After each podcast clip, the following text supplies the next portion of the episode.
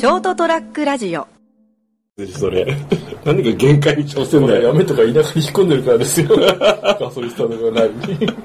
あるよ、ガソリンスタンド。それ、ここまで来たらありますよ。うん。その家庭でですよ。山道ばっかりですし。まあそういうわけでですね、えー、先週に引き続き、えー11月8日、エピソード169回の成田屋デリリウム、今日もですね、えーやめの成田スタジオで収録しております。お届けするのは私成田と、皆さん、部下から、風邪ひきました。熱があるんですという電話があったらどう対応しますか？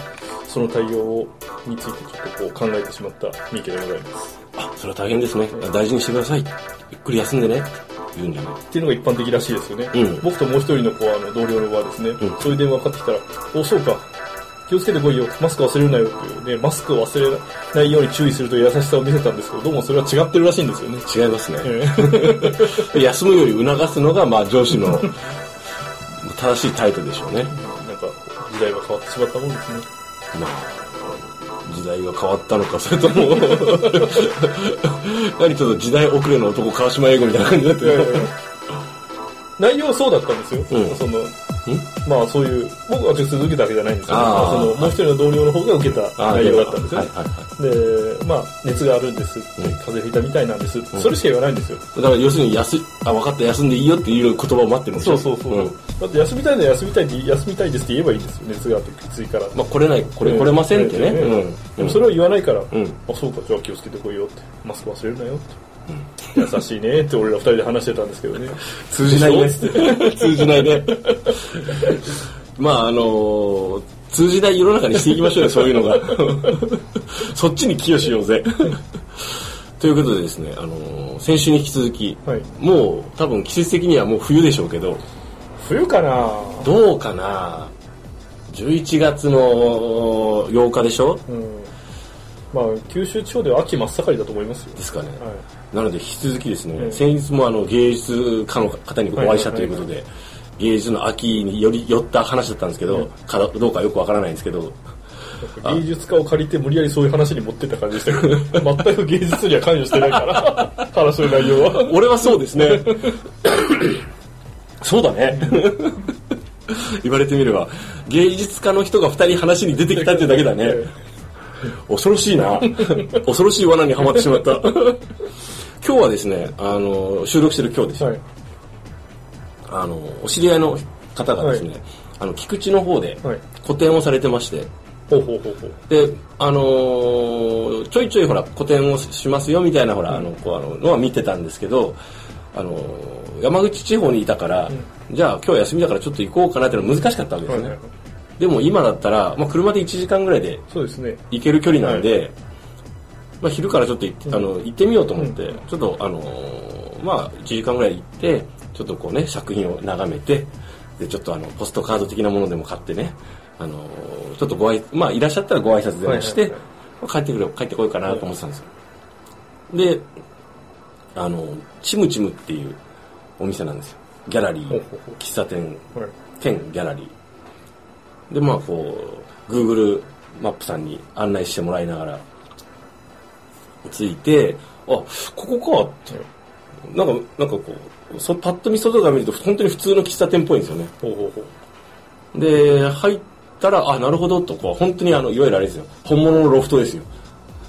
今、目の前にある、あの、ちょっとこう、あの、なんちゃロフトじゃなくて、この俺の部屋の偽ロフトじゃなくて、ロフトというよりも本当に2階はいはい。中2階って感じでうん上がっていかないといけないそうそうそうそうでこうすごいいいいい感じのギャラリーで。ええー、と思って上がっていったらあのいらっしゃってですね、あのアトリエクリップさんっていうお名前でされてるあのフェイスブックであの毎日1日1枚、あの作品をこうアップされされてるんですよね。そこそこあの今あの三池さんの見えます？いや、見えない、見えない。三池さんのスマホに店の外外観が出ましたけど。で、まあお見、せできないのが残念。そうですね。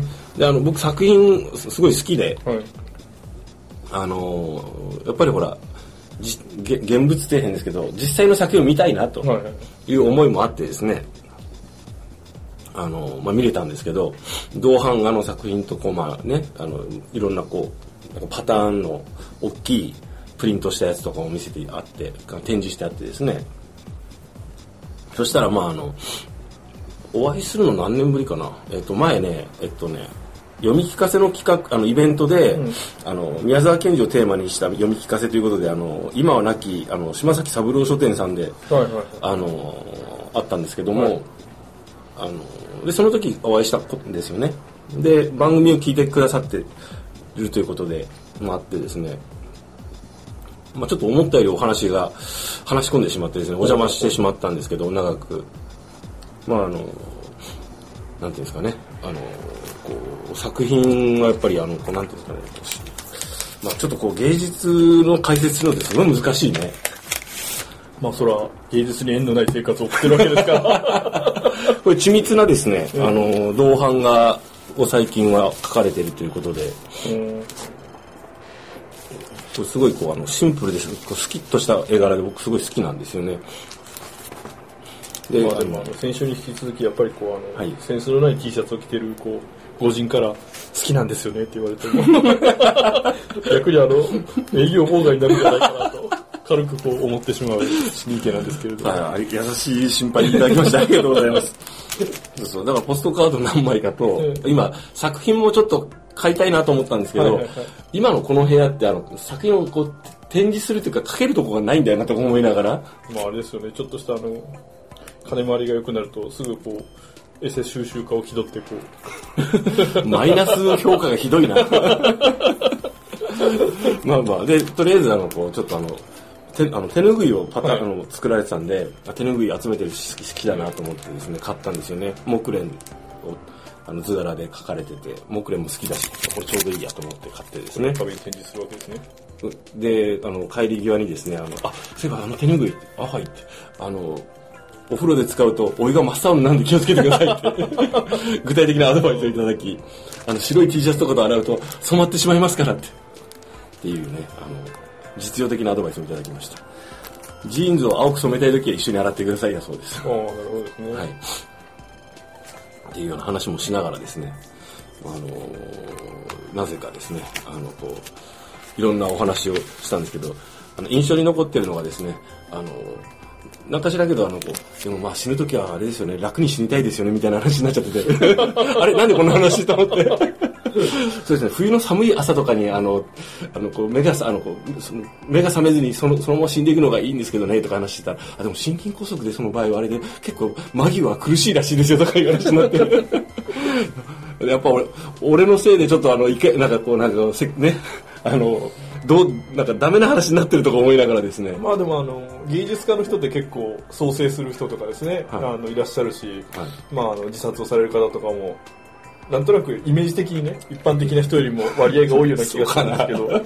そ れ結構極端な人でしょ？多分そうでしょう有名になった人がそうなるから全部そう感じちゃうんでしょうけど。しかもあのそれあのゴッホとかでしょうね。多分死生観がちょっと違うんじゃないですかね。いやまあどうですかねまあ、いいろんな方がいらっしゃいますけど、ただ、こう自分を崖っぷちに追い込んで作品を作ってる。別にそんな人ばっかじゃないでしょ。え、なんだろう、こう、多分、対象を観察して、こう、その、いろんな角度から考えたり見たりするから、あの、思うところは深いとは思いますけどね。うん。さっきあの見せてもらった作品の中にウグイス、ウグイス？って何だったかな？こちらは違うのウグイスじゃない。なんかわからないんですけど、はいはい、鳥が描かれてるんですけど、ええ、例えばこれを書いた翌日にですね、うん、そこを行ってみたらそいつが死んでたりすると、うん、昨日生きてる俺はこいつを書いたのに今日はもう死んでるって、明日は我が身もどうなるかわからないとか、そういう死生観が生まれてくるんじゃないですか、ね。それ谷さん、ちょっとネガティブな人でしょ、それ。まあでも、あのー、別に芸術家というかそういう創作する人だけがそういうわけでもないしね。いやでもやっぱりですね、例えばその、観察することが多いわけじゃないですか。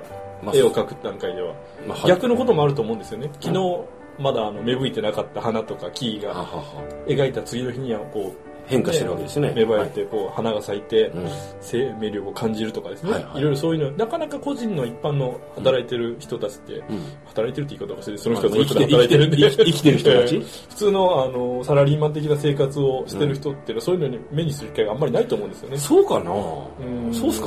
そんな余裕がないと思うんですよ。え？ー、そんな余裕あるやつは働いてないんですよ。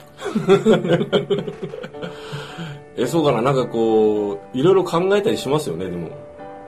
金木犀の香りがしたりしたら。こう、あ、もうこの季節が巡ってきたのかとか、もしくはそれでさ、あ、俺、金、この時期は金木犀が咲いて、香りが出すことさえ忘れていた、あ、それぐらい忙しかったのかとか、あ、確かにあるね、忘れてるね。忘れてる。そこまで思い至る時点でもうだいぶ忙しくないんですよ。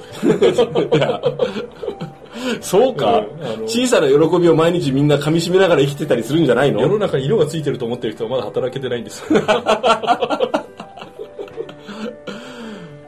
だから、あの、ほら、夕夕日とかこの時期綺麗じゃないですか。そうですね。うん。で、こう、あのー、パッとこう、仕事の途中とかさ、はい、空見上げた時に、あの、あ、すごい夕夕日が焼けてる、空が焼けてる、やった気づいたラッキーとかいう感じはダメなんですね。ダメなんですか？はい。もう空を見上げる余裕がある時点でアウトですね。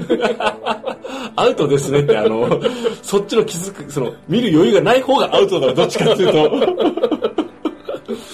そういうあのこうなんていうの自分の、ま、身の例えばさ大都会にすごいこう東京とかで、はい、あの自然に接する機会がない、眺める雄大な景色を眺める機会がない人でもやはり例えばさあの仕事帰りのあのこう電車の中とかでさふと自分の駅で降りるじゃん。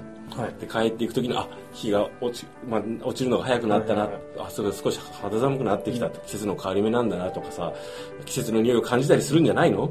まあほらあの暗いうちに出て暗いうちに帰るっていうのがこう 仕事のする大前提なんですねいやもっとこうなんかこうね時間の移り変わりが分かるようなね、うん、タイミングで帰る時点でもうダメです。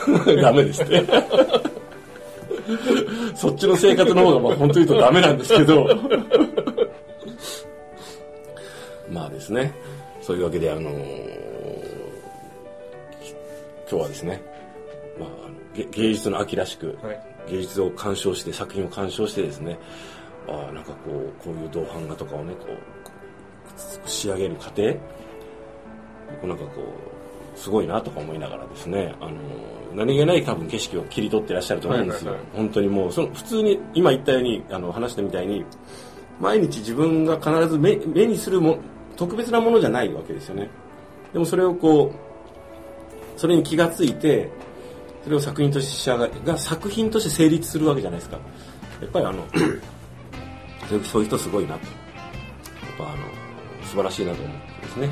あの見させていただきましたというそんな、えー、お話でした、はい、お話したのは、えー、成田屋デリリウム私成田と世の中には色も匂いもないんです。人気です。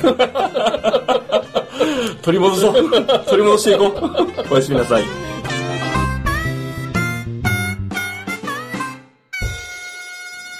st-radio.com ショートトラックラジオ